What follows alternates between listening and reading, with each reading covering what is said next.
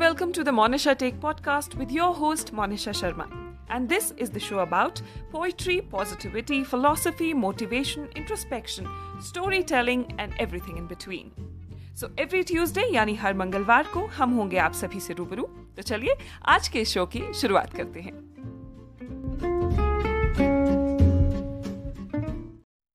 यूँ तो भारत में अनेकों शिव मंदिर स्थापित हैं लेकिन उनमें से एक शिव मंदिर ऐसा है जो वहाँ घटित होने वाले अलौकिक चमत्कार के कारण जाना जाता है। भारत में सबसे रहस्यमय मंदिर में शुमार इस शिव मंदिर में हर बारह वर्ष में ये चमत्कार घटित होता है।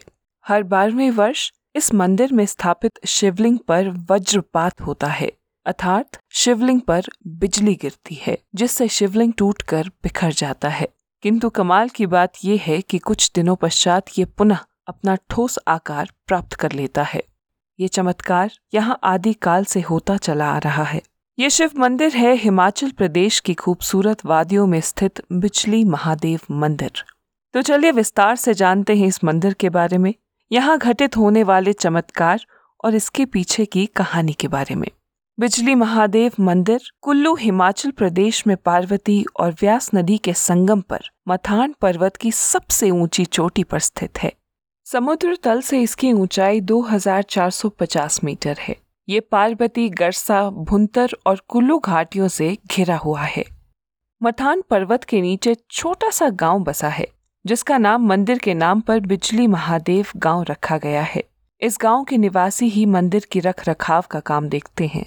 बिजली महादेव मंदिर की वास्तुकला में पहाड़ी स्टाइल की झलक देखी जा सकती है, जो पारंपरिक शैली में लकड़ी से निर्मित है। मंदिर के प्रवेश द्वार पर भगवान शिव के वाहन, नंदी बैल और शिव परिवार से संबंधित प्राचीन प्रतिमाएँ हैं। इस मंदिर में 60 फीट ऊँचा खंबा स्थापित है, जो सूर्य की रोशनी में चांदी की सुई भांति चमकता है। मंदिर के आसपास हरी भरी घाटी का दृश्य मनोरम है, जो प्रकृति के मध्य शांति और सुकून तलाश रहे लोगों के लिए स्वर्ग सदृश है। यह मंदिर रहस्य और चमत्कार से भरा हुआ है। हर बारह वर्ष में मंदिर में स्थापित शिवलिंग पर बिजली गिरती है और वे खंड खंड में बिखर जाता है। ऐसा क्यों होता है? इसके पीछे का वैज्ञानिक कारण क्या है? ये आज तक कोई नहीं जान पाया। हालाँकि यहाँ रहने वाले लोग इसके पीछे एक पौराणिक कथा अवश्य सुनाते हैं।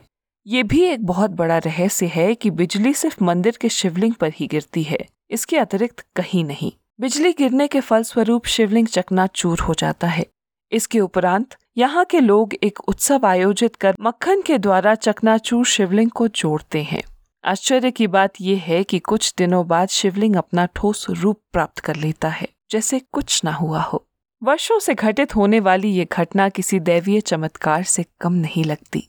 बिजली महादेव में होने वाले वज्रपात अर्थात बिजली गिरने के पीछे एक पौराणिक कथा है, जो यहाँ के स्थानीय निवासी कई वर्षों से सुनाते आ रहे हैं।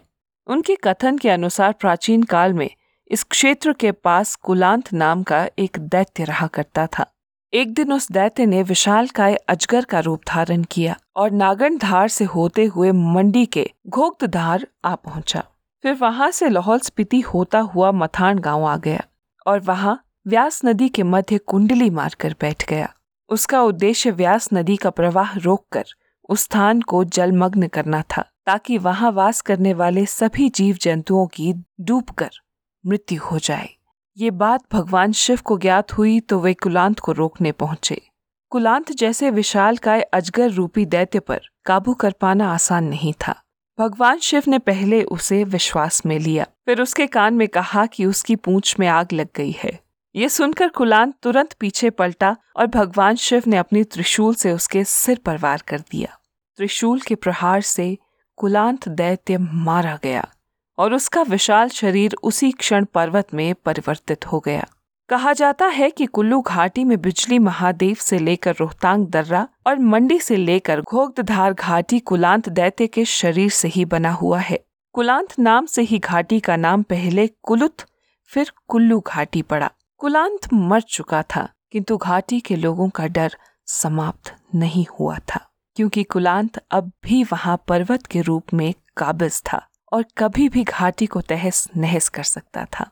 इसलिए भोले शंकर ने स्वयं उसके मस्तक पर विराजमान होने का निश्चय किया और उसके मस्तक यानी पर्वत की चोटी पर स्थापित हो गए। साथ ही इंद्र देवता को आदेश दिया कि प्रति बारह वर्ष में उस स्थान पर वज्रपात करें।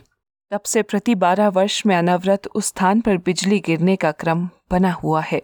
जन धन की रक्षा के लिए शिवजी यह वज्रपात अपने ऊपर ले लेते हैं। इसलिए वज्रपात शिवलिंग पर ही होता है। बिजली गिरने के कारण इस मंदिर का नाम बिजली महादेव मंदिर पड़ गया। यह मंदिर कुलांत दैत्य से घाटी के लोगों की रक्षा का प्रतीक भी है। बिजली महादेव मंदिर जाने का सर्वोत्तम समय ग्रीष्म ऋतु है। शीत ऋतु में बर्फबारी के कारण मंदिर बंद रहता है। वर्षा ऋतु में मंदिर तक पहुँचने का पहाड़ी मार्ग दुर्गम हो जाता है। मैं उम्मीद करती हूँ कि बिजली महादेव मंदिर से जुड़ी ये जानकारी और कहानी आपको पसंद आई होगी। इसी तरह की और कहानियों के लिए आप मेरे पॉडकास्ट द मोनिशा टेक को Facebook Instagram Spotify Apple podcast Google podcast और हब हॉपर पर सब्सक्राइब और फॉलो कर सकते हैं।